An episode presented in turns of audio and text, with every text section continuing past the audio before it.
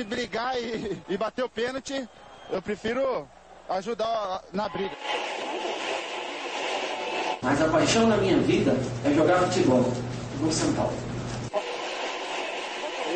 Eu só não falo palavrão porque eu sou um profeta, mas aqui é São Paulo. E começa agora mais um SPF Cast, o podcast da torcida tricolor.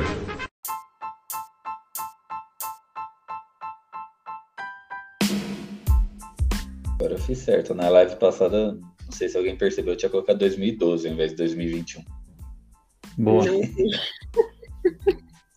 Eu para essas gafes. Então é isso. Então estamos ao vivo, começando mais uma live, nossa tradicional live de terça do SPF Cast, para falar de São Paulo, sobre o que está ocorrendo nessa semana do nosso grandioso tricolor, né? Torcedor passando um pouquinho de raiva aí com a situação do time, com os bastidores, é dentro das quatro linhas, é fora das quatro linhas. Complicado ser São Paulino, né? Mas vamos começar aí mais esse programa. Eu começo apresentando meus parceiros de bancada, primeiramente ela, Maria. Tudo bom, Maria? E aí, gente, boa noite para quem tá vendo a live, bom dia, boa tarde, boa noite, ou boa madrugada para quem estiver ouvindo o podcast depois. É isso, vamos falar de amenidades, apenas assuntos leves, tranquilos, porque é só isso que tem para falar desse time, graças a Deus, só que não. Mas é isso aí, vamos que vamos, mais uma live aí. É isso aí, junto conosco aqui, Leandro. Fala, Leandro. Fala, Gil, fala, Maria, boa noite a todos que estão acompanhando a live, a quem está ouvindo o podcast também, saudações tricolores, e é isso, né? Mais uma semana em que há pouco para se comemorar para quem é São Paulino, né? Então vamos aí para mais uma live. É isso aí, eu sou o Gil, vamos falar de São Paulo. Complicado, como diz o Leandro, pouco a se comemorar, complicado falar do nosso tricolor. Dá tristeza aqui só de tentar montar a pauta do programa. A gente não vê nenhum assunto que anime o torcedor. E vamos começar já com um assunto que é batido, sempre tem, né? Sempre aparece por aí esse tipo de assunto, que é o Crespo, Crespão da Massa, nosso campeão paulista de 2021. Fica ou não fica? Muitos têm comentado aí nos bastidores, teve reunião da diretoria, né, para discutir a permanência do Crespo, né? Uma coisa que eu acho um absurdo, uma reunião desse tipo vazar, né?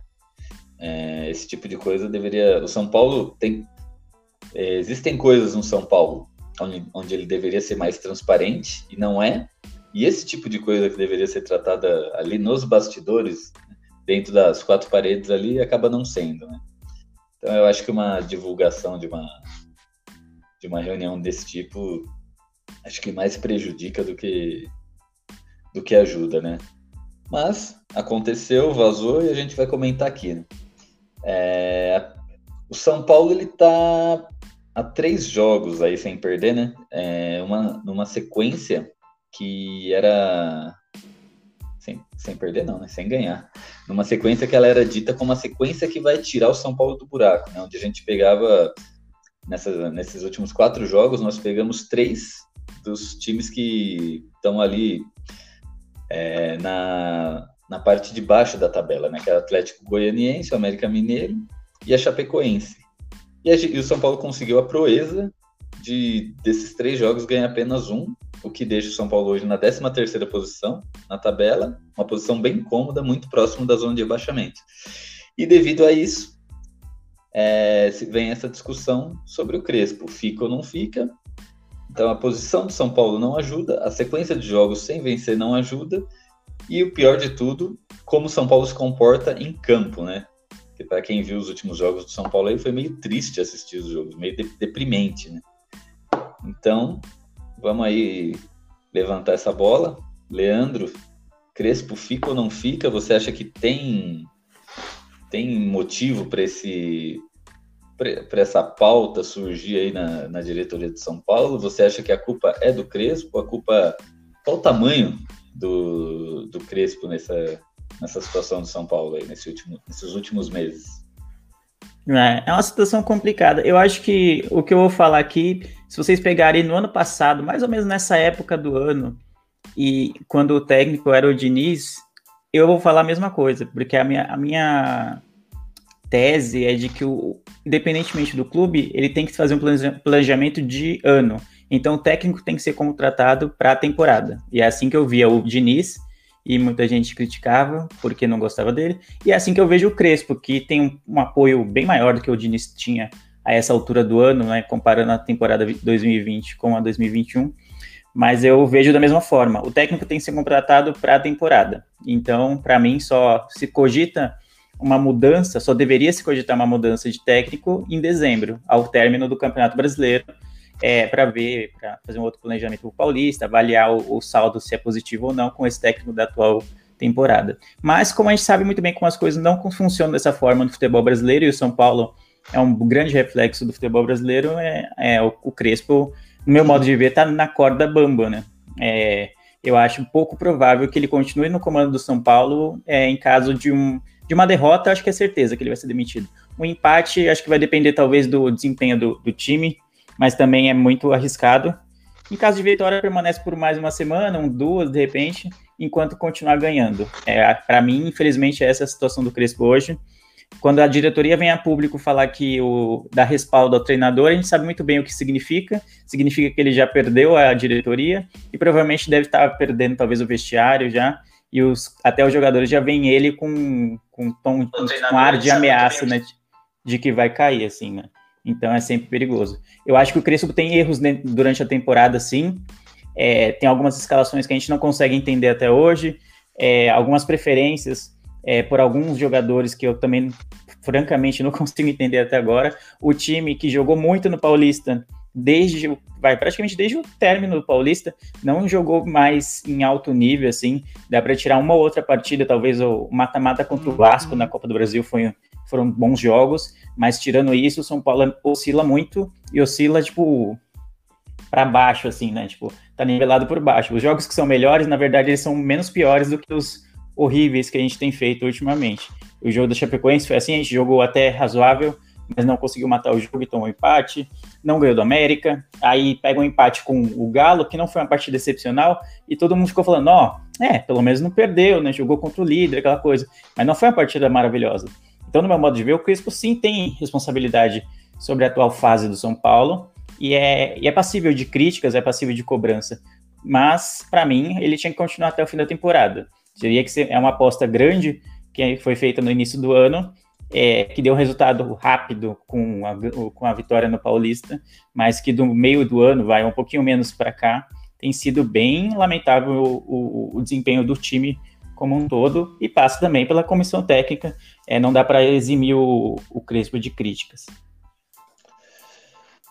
Eu dessa opinião sua eu concordo, né? Eu acho que não dá para tudo que acontecer mandar o técnico embora. O Crespo, ele tem um crédito aí, né? Apesar de estar acabando com a maioria da torcida, né? Antigamente você via todo mundo defendendo o Crespo, fechado com o Crespo, não sei o quê. Agora já tem gente xingando o Crespo como se estivesse falando do Diniz, né? Diniz foi bem, bem execrado aí no ano anterior. Mas eu não sou a favor de demitir um técnico nesse momento, porque causa um efeito, né, que a gente já viu nos anos anteriores. Porque existe algo, quando você manda um técnico embora, que chega um técnico novo, ele tem, assim que ele chega, ele tem uma curva, né? Ele tem uma subida de rendimento no time. Eu não sei se todo mundo começa a jogar para, né, alcançar um lugar no time. Eu não sei o que acontece, que quando o técnico chega, o time joga bem. Mas aí passa alguns meses, o trabalho realmente vai aparecendo. E aí, isso aconteceu com a gente, eu lembro com o Jardine, teve mais algum, que o Jardine pegou o time, e o Dorival, né? O Dorival, em 2017. Pegou o time ali no final do ano, aí o time deu aquela subida, né? Falou, ele foi bem, vamos renovar, né? Aí pegou o Jardine pro ano seguinte, pegou o Dorival Júnior pro ano seguinte também, e foi aquela coisa que já sabemos, né? Então eu acredito que se mandar o Crespo embora agora, vai acontecer isso, vai pegar qualquer um nome aí que tá aí no mercado, aí vai tirar o São Paulo do rebaixamento, assim, vai fazer um campeonatinho bom. Por causa disso vai renovar e ano que vem a gente tá com um técnico meia boca. Porque não fez mais que obrigação de fazer o São Paulo não cair, né? Mas, Maria, qual que é a sua visão aí nessa história do Crespo, cara? E na saída dele, quem seriam os nomes aí disponíveis no mercado para ocupar essa grandiosa vaga? Bom, eu não tenho muito mais o que acrescentar, além do que o Leandro falou. Eu também concordo que a gente tem que... O ideal, e eu acho que isso é uma coisa que deveria ser, implementada no futebol brasileiro, essa cultura de deixar o técnico por pelo menos uma temporada para ele concluir o trabalho dele. E o Crespo, aparentemente, é um técnico que tem uma estratégia, tem um plano de jogo, tem uma coisa a longo prazo diferente. Não que ele seja alguém especial por causa disso, mas é porque no futebol brasileiro a gente tem muitos casos de técnicos que parecem que não sabem direito o que eles estão fazendo, que é só rezar para algum santo para o resultado sair. Então, o Crespo parece, pelo menos, que existe uma estratégia, um planejamento. Se tá dando certo, se vai dar certo, aí já é outra história, mas... A gente tá em outubro, sabe? E tá chegando já no final do campeonato. O São Paulo só tem o Campeonato Brasileiro para disputar. Então, e não tem como disputar o título agora. Para conseguir uma vaga na Libertadores não vai ser algo tão... Aliás, no papel não é uma coisa tão difícil, já que vai ter muito brasileiro na Libertadores ano que vem, né? E até por conta da final da Sul-Americana e da provável final da Libertadores. Então, enfim, não sei se trocar o técnico agora vai adiantar muita coisa. E isso é algo que eu também falava em relação ao Diniz no ano passado, mesmo quando já se discutia a demissão dele muito antes de quando ela realmente aconteceu. Não sei se é que lá era um outro cenário, né? A gente estava disputando 2 títulos, então é outra história. Mas o ponto é que, em relação ao Crespo, não sei se tem muito o que fazer, mandar ele embora agora. E os nomes que estavam sendo sondados, né? Ainda não tem nada confirmado, mas a imprensa tem o Rogério Ceni, que, assim, é aquilo, a minha opinião é essa. Dentre os nomes que estão sendo cotados, eu não vejo nenhum que faria um grande milagre agora. Acho que salvação para o São Paulo de realmente conseguir alguma coisa grande é só para 2022. Eu acho que esse é um ano perdido no sentido do que a gente esperava que acontecesse depois do título no Campeonato Paulista. Então, independente de quem viesse, podia vir o Guardiola, não sei se ia ter muito o que fazer. Então, eu sou a favor da permanência do Crespo, apesar também de não concordar com várias coisas que ele faz, não entendi, eu desisti de entender as escalações do Crespo, desisti de entender as preferências dele. Então, entreguei e falei, tá bom, então, já não vejo a hora do ano acabar. Mas, independente de tudo isso, os nomes que estão sendo cotados tem do Rogério Ceni, que estava no Flamengo e agora ele está sem clube. O Antônio Oliveira, que também está sem clube, e a gente estava aqui discutindo quem que eram essas pessoas, e ele era o técnico do Atlético Paranaense, que deixou o time na final da Sul-Americana e saiu, foi demitido. E um outro cara que eu não sei pronunciar o nome dele, mas é o atual técnico do Defensa y Justicia. São Paulo, aparentemente, tem uma coisa no time, né? Não sei o que acontece. São Paulo criou esse time na Sul-Americana e aí decidiu que todo técnico que passar por lá tem que vir para cá. Enfim, eu não acho que nenhum desses tem o que é necessário para... salvar, entre aspas, o ano do São Paulo. E para 2022 eu acho que dá para a gente pensar em nomes melhores. Então, sei lá, acho que entre esses a gente teria que escolher o menos pior. Só que eu não conheço o trabalho muito bem dos outros dois. O que eu conheço é o Rogério Ceni também. Não sei, eu tenho muitas ressalvas em relação ao Rogério, principalmente por causa do momento político que o São Paulo está vivendo, que foi o motivo, não era outra pessoa, mas foi a situação política do time que forçou a demissão dele, além tinha pressão da torcida, etc, etc, mas o principal motivo a gente sabe que foram questões políticas, e o Rogério ele saiu muito magoado e falou, não volto enquanto o Leco estiver lá. E nas atuais circunstâncias, que está tendo inclusive investigação no Ministério Público de gente que faz parte da gestão do Casares, eu não sei se é uma boa ideia ele vir, não sei nem se ele aceitaria vir. Então, enfim, eu acho que é isso. Basicamente, eu sou o time Crespo, espero que ele fique até o final, porque não porque eu seja tão fã assim dele, mas... se existia um momento para trazer outro técnico, já passou. Que eu acho que se era para demitir, para tentar recuperar ainda o tempo perdido, era quando a gente foi eliminado na Libertadores. E acho que poderia ter acontecido essa discussão naquele momento, se valia a pena, não sei o que, não sei o que. Mas o fato é que se tivessem pensado em trazer um técnico para tentar recuperar ainda...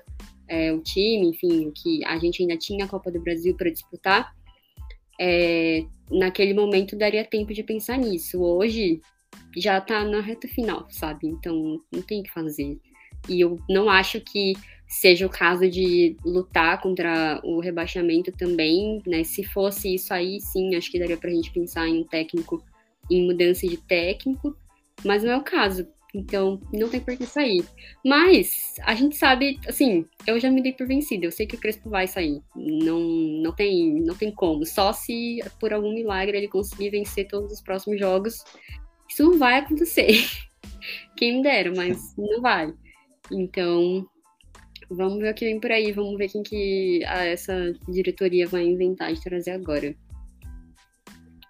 Um fator que talvez ajude a permanência do Crespo até o final do ano foi o que eu vi numa matéria do Eduardo Rodrigues do GE São Paulo aqui. Ele disse que se o Crespo for demitido até o final de 2021, o São Paulo tem que pagar uma multa para ele de $750 mil, que em reais, né, em reais dá 4 milhões, né? 4 milhões de reais. O São Paulo sempre tem uns contratos maravilhosos, né, mano? Impressionante, né, os contratos que o São Paulo assina. Então, cara... então, aí, talvez, né, pensando no modo economia, aí, talvez esse porém segure o Crespo, né? Mas como a Maria falou, também, se começar a perder todos os jogos, beirar com a zona de rebaixamento, aí, não, eles vão mandar embora de qualquer jeito, aí parcela esses 4 milhões em 5 anos e vai estar lá a matéria em 2027, vai ter a matéria. São Paulo ainda deve para Crespo, blá blá blá, saiba por quê. Ah, que merda. São Paulo é isso, né? Mas eu concordo a um ponto que a Maria falou, que acho que uma das piores opções das que estão sendo ventiladas seria o Rogério Ceni, porque nunca vai ser algo racional envolvendo o Rogério Ceni em São Paulo. Quem acompanhou a carreira dele, quem sabe da importância dele como jogador para o clube, dificilmente vai conseguir encarar ele de uma forma racional, e acho que eu me enquadro nisso.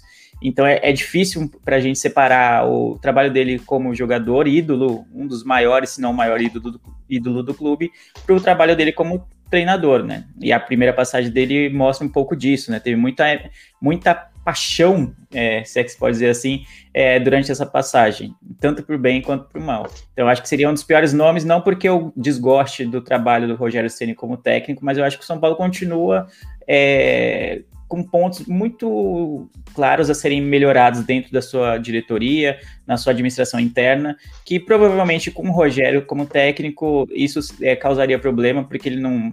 conhecendo bem o São Paulo como ele conhece, ele provavelmente não ficaria quieto, ele falaria sobre os problemas que o clube tem, e se os resultados não viessem dentro de campo, isso criaria atrito com a diretoria, mesmo ela tendo trazido ele, e assim, isso ia se refletir dentro de campo de uma maneira muito ruim. Então eu acho muito complicado, enquanto o São Paulo não se organizar de uma maneira, de verdade, eu acho difícil, eu acho complicado trazer o Rogério Ceni. Por mais que me doa dizer isso, por mais que seria lindo uma história do ídolo que ajudou tanto a gente no campo, ajudar também fora como treinador, seria lindo, uma história de filme até, mas eu acho pouco provável, eu acho tem mais riscos do que chances de dar certo.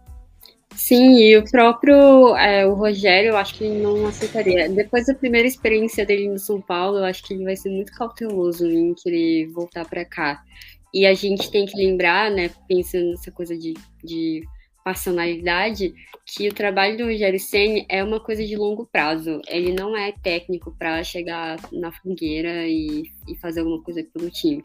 Ah, mas o Flamengo, gente, Flamengo é exceção à regra, sempre, esquece Flamengo. E tem que pensar no que ele fez no Fortaleza. Ele demorou, acho que uns 2 anos para poder conseguir colocar o Fortaleza no patamar que ele deixou. Então, não vai dar certo o Rogério Ceni trazendo ele agora no meio dessa bagunça. Infelizmente, queria muito, mas não vai dar certo. Eu também não sou muito a favor da volta do Rogério, não, por 2 motivos, né? Primeiro, o que o Leandro já falou, né? Porque o torcedor não sabe separar muito bem essa coisa de ídolo e tal.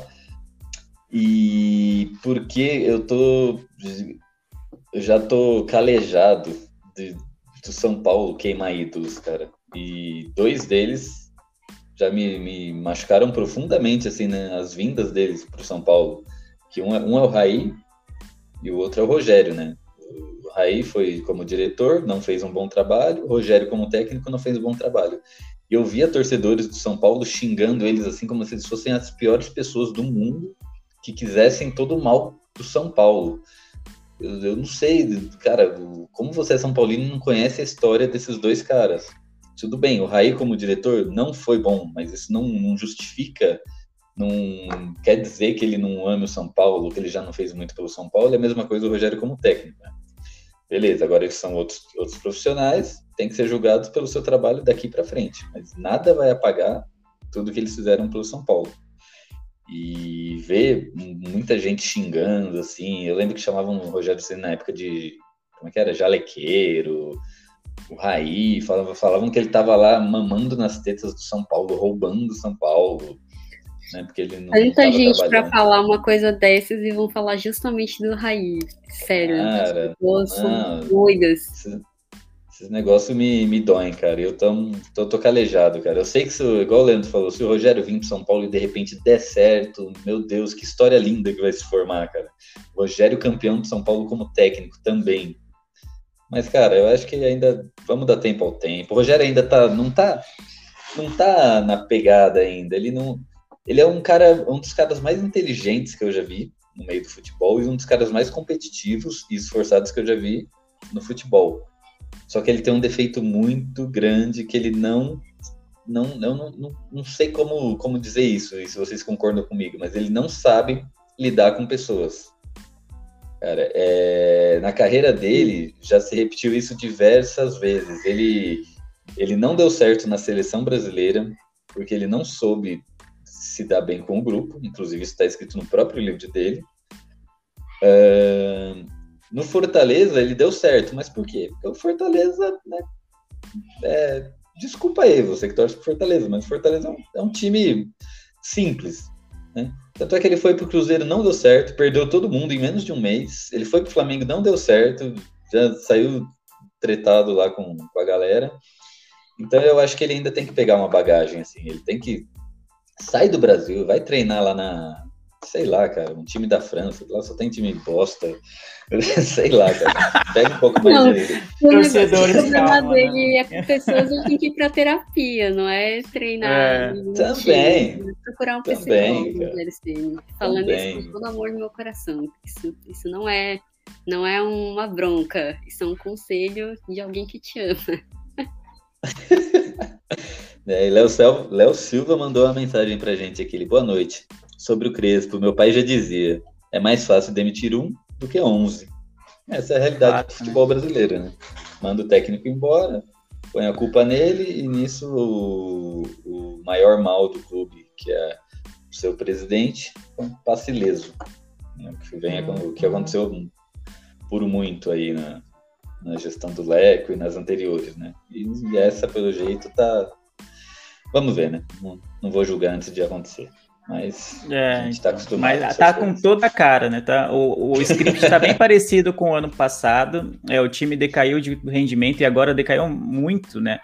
Os resultados contra a Chapecoense, contra o América, que eu falei até em alguns programas atrás, que era uma sequência chave para o São Paulo para decidir o que ele ia almejar no campeonato. Se era uma vaga lá no G6, né? Que eu achei que ia ser um G6, agora já é um G9, né? Que é uma coisa bizarra do futebol brasileiro ter 9 vagas para Libertadores, ou se é brigar lá embaixo para não cair e, no máximo, pegar a Sul-Americana.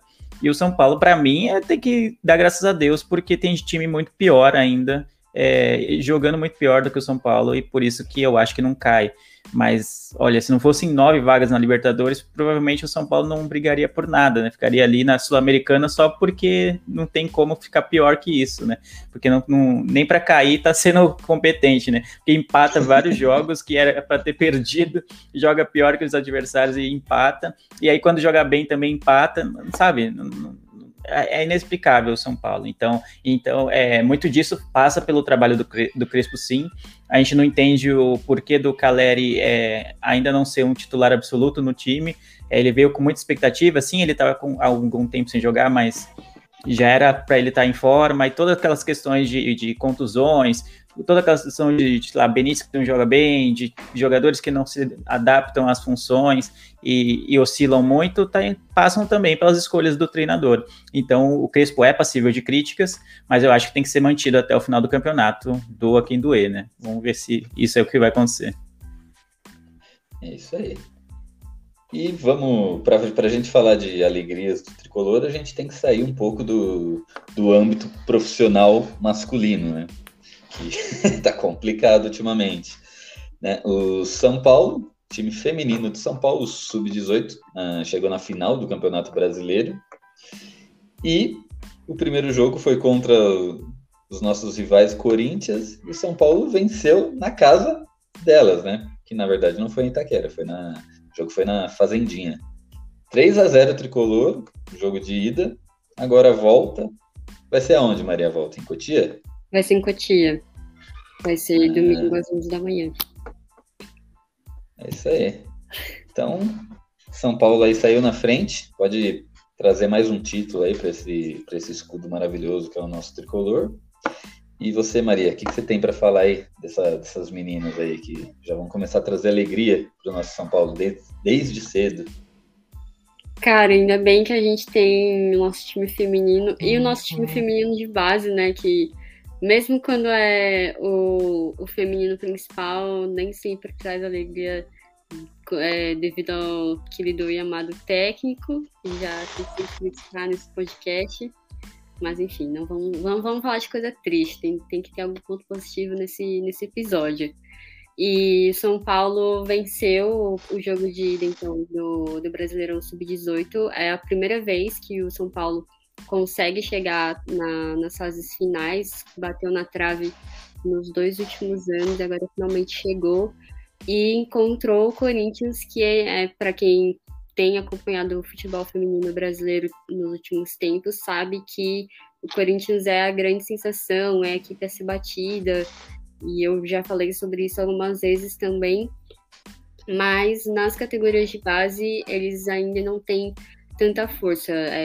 São Paulo e Corinthians, comparando os dois, o Corinthians ainda não tem um trabalho de base tão estruturado, né? Isso é algo que a diretoria e o departamento, eles têm um departamento específico de futebol feminino, tá trabalhando isso. Conseguiram, por exemplo, ganhar o Brasileirão Sub-16 nesse ano, né? Isso já é fruto desse trabalho que estão fazendo. Mas a gente está aqui para falar de São Paulo. Graças a Deus, a nossa base, isso é um trabalho que já vinha sendo feito, mesmo antes de o clube ter uma equipe principal, por conta daquela parceria com o Centro Olímpico. Então, a base do São Paulo já trouxe vários títulos de Campeonato Paulista, tipo, títulos seguidos, e esse time, ele é muito bom. Então, nessa competição, o time está invicto, já vinha invicto para a final, conseguiu ganhar do Corinthians de 3-0. Foram gols da Milena, Duda Rodrigues e da Isa. Se eu não me engano, acho que os três foram gols que nasceram de passes da Giovaninha. Se não foram os três, foram os dois primeiros. E essas jogadoras, elas são as peças principais dessa equipe. E o Thiago Viana, que é o técnico do time sub-18, ele tem feito um trabalho muito bom. E estamos aí já chegando no jogo de volta com um ótimo resultado. Então, quem vinha acompanhando esse campeonato já sabia que ia ser que o São Paulo tinha uma vantagem, né, no quesito equipe, mas mesmo assim é um adversário forte, que tem uma técnica que a técnica da equipe do Corinthians foi quem trouxe o título para a equipe sub-16, e agora chegou na final do sub-18 também. Então não é um time simples, mas felizmente no jogo o primeiro tempo foi bem equilibrado. São Paulo teve um pouco de superioridade em alguns momentos, mas no geral foi bem equilibrado. E depois que o primeiro gol saiu, a gente desestabilizou o time adversário e conseguimos chegar com mais intensidade. E saiu aí, 3-0, e só não foi mais porque a gente não quis, modéstia à parte. Isso daí não é, como é que fala? Esqueci a palavra. O pessoal fica julgando São Paulino, falando que a gente se acha mais do que os outros, mas aqui, nessa situação específica, eu estou falando de fatos. E mesmo o pessoal do Corinthians, os torcedores, concordam comigo.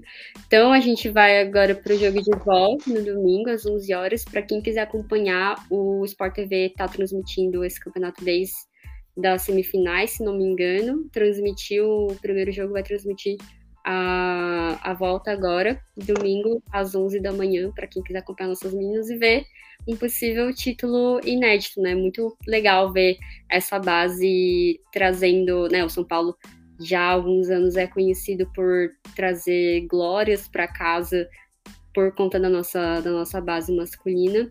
E agora a gente tem uma base feminina que também promete se tornar vitoriosa.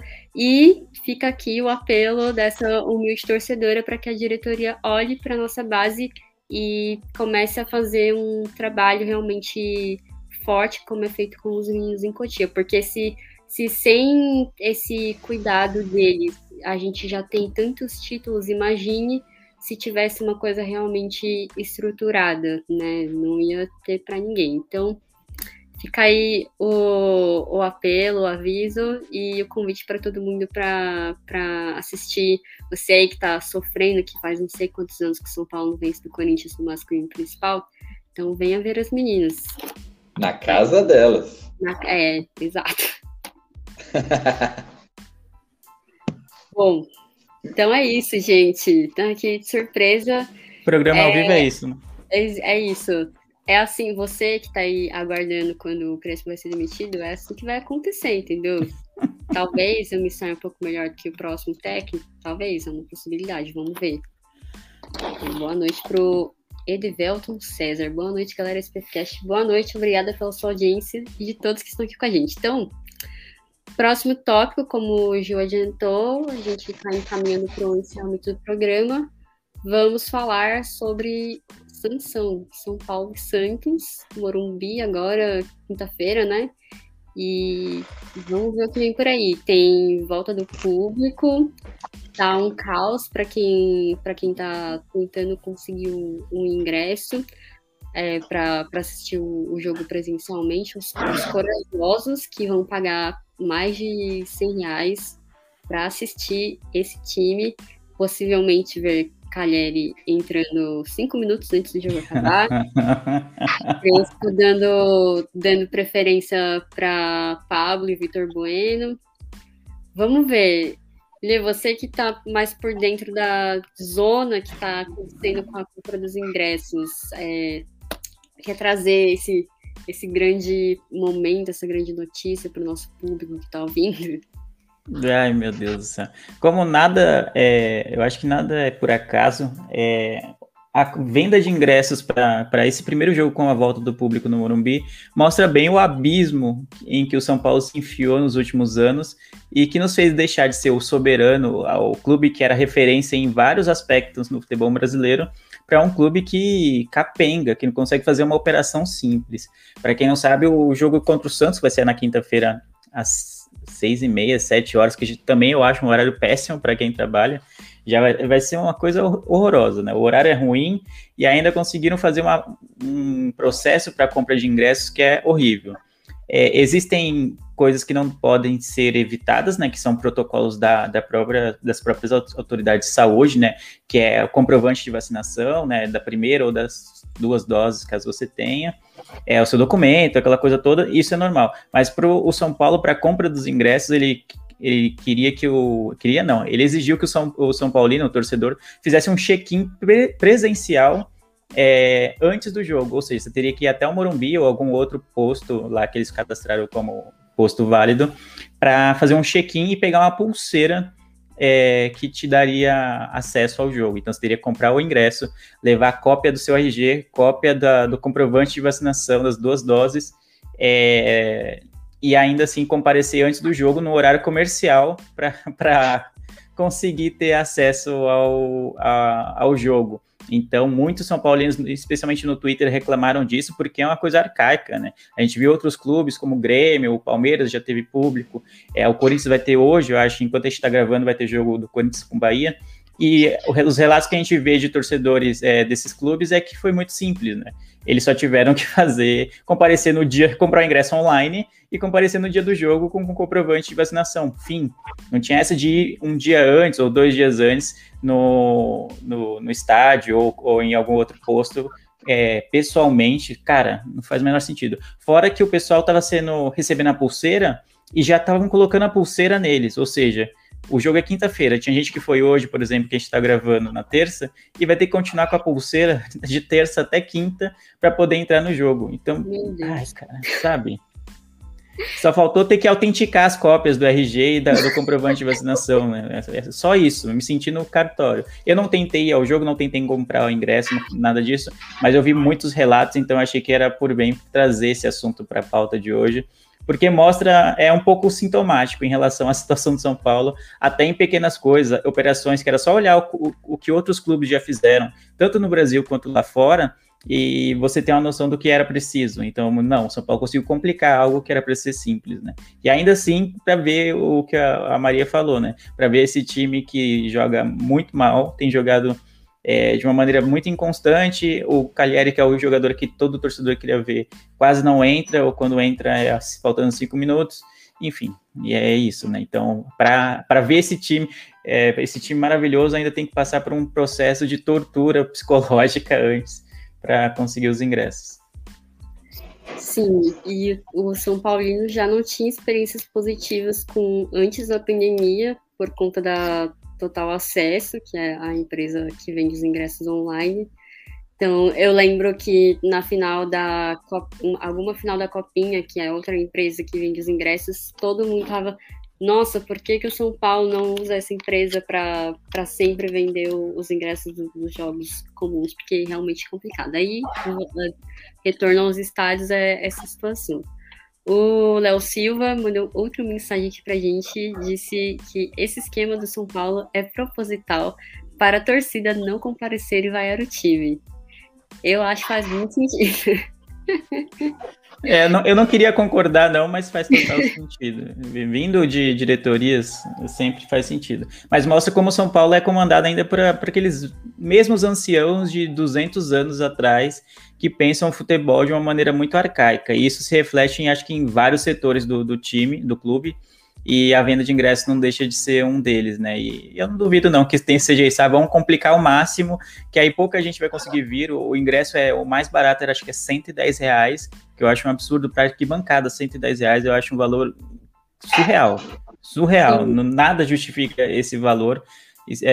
mesmo sendo um clássico contra o Santos, até porque o Santos também está numa fase horrível, tem tudo para ser uma partida horrorosa, os dois times estão jogando os piores futebol assim, do campeonato, então você colocar isso é um desrespeito com o torcedor que está há quase 2 anos aí esperando para rever o time dentro de campo, né, lá no Morumbi. Então, tudo no São Paulo ultimamente tem sido um desrespeito ao torcedor. A gente nem ia falar disso, mas a gente já está no dia 5 de outubro e até agora eu não vi nada do São Paulo, nenhuma camisa do São Paulo em relação ao Outubro Rosa. Vários clubes já lançaram, eu não vi nada da Adidas, me perdoem se eu estiver rolado e eu não vi, mas eu não vi realmente nenhuma camisa, já vi do Ceará, já vi do Fortaleza, já vi do Paraná, vi vários clubes já se manifestando. O São Paulo fez aquele postzinho de sempre protocolar, né, que não quer dizer muita coisa, que é tipo, deve estar na pauta lá do social media, você tem que fazer um post pro mês do Outubro Rosa, e é só isso, não tem uma ação de verdade, e muito menos tem uma camisa, pelo menos até agora, provavelmente saia depois, mas eu acho que tinha que sair assim que vira o mês. Sim, várias as fornecedoras esportivas dos outros times, assim que deu dia 1º, já lançou campanha, Adidas nada ainda.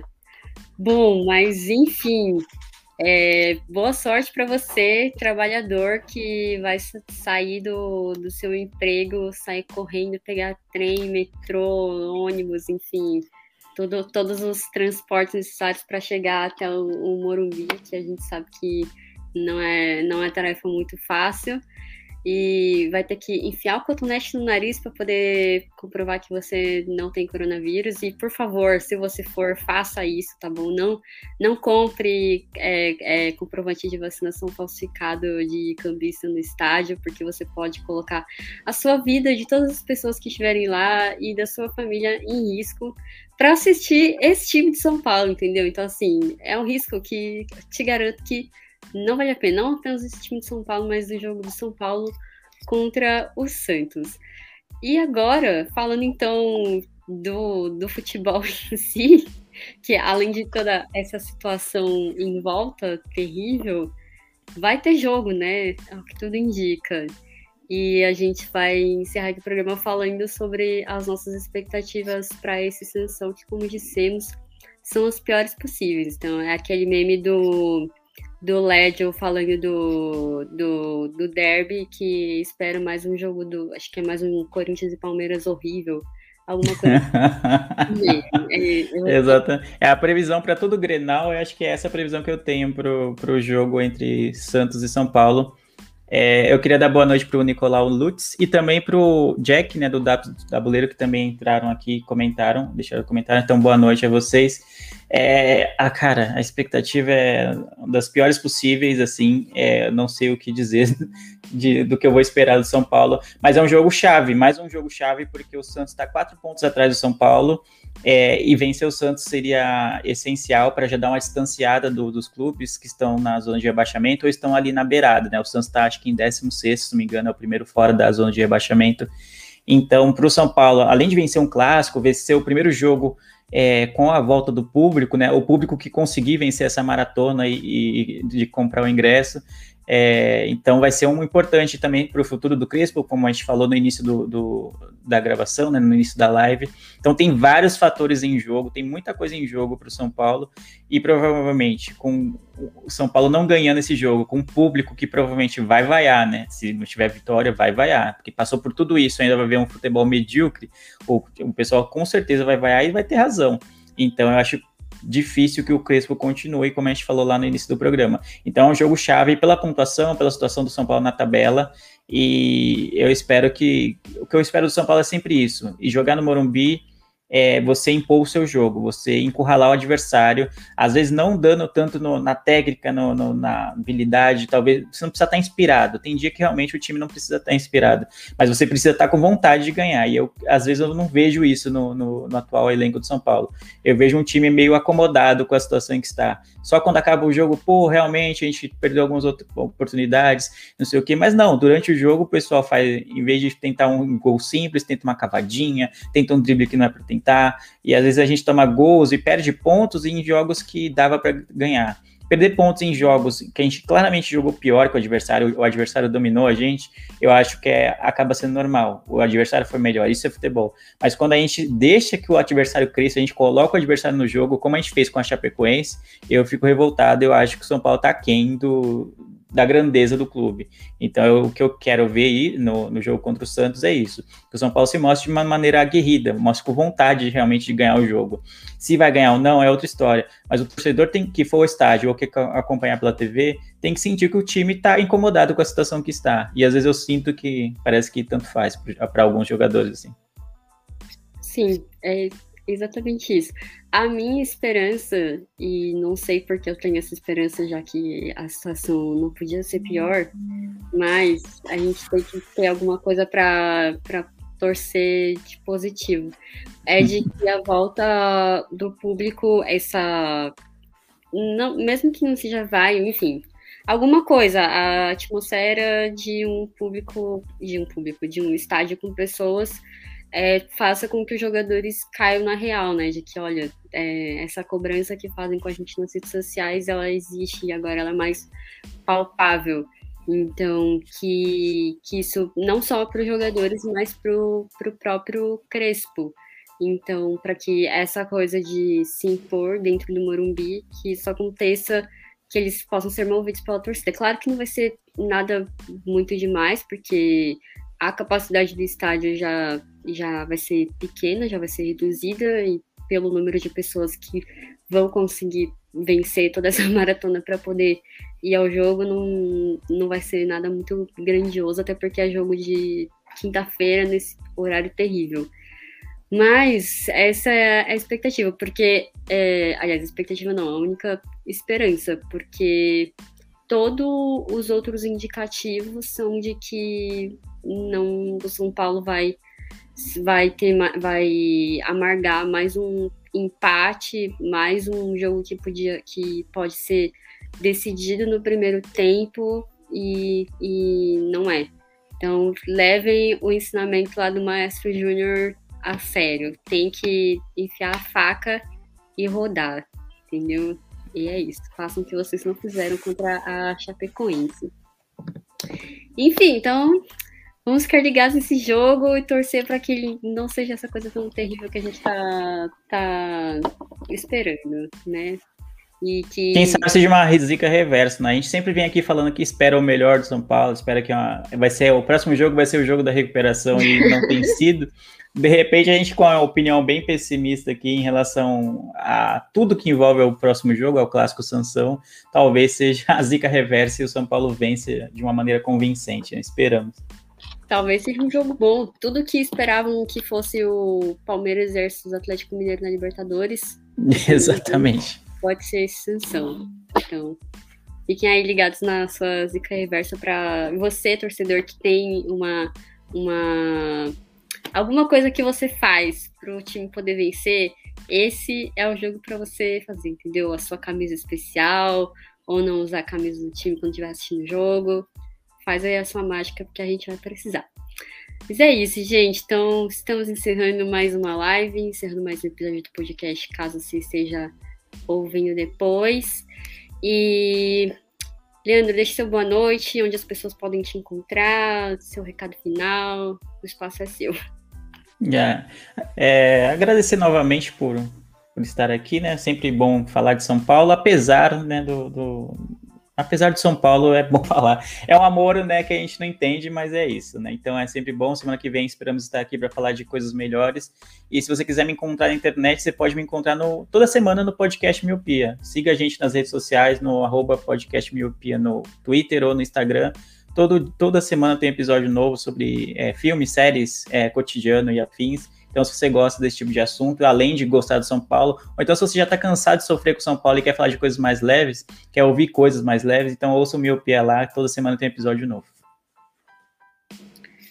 É isso, gente. E para quem quiser me encontrar em outros lugares onde eu não sofro falando falando do São Paulo, eu sofro falando de outras coisas...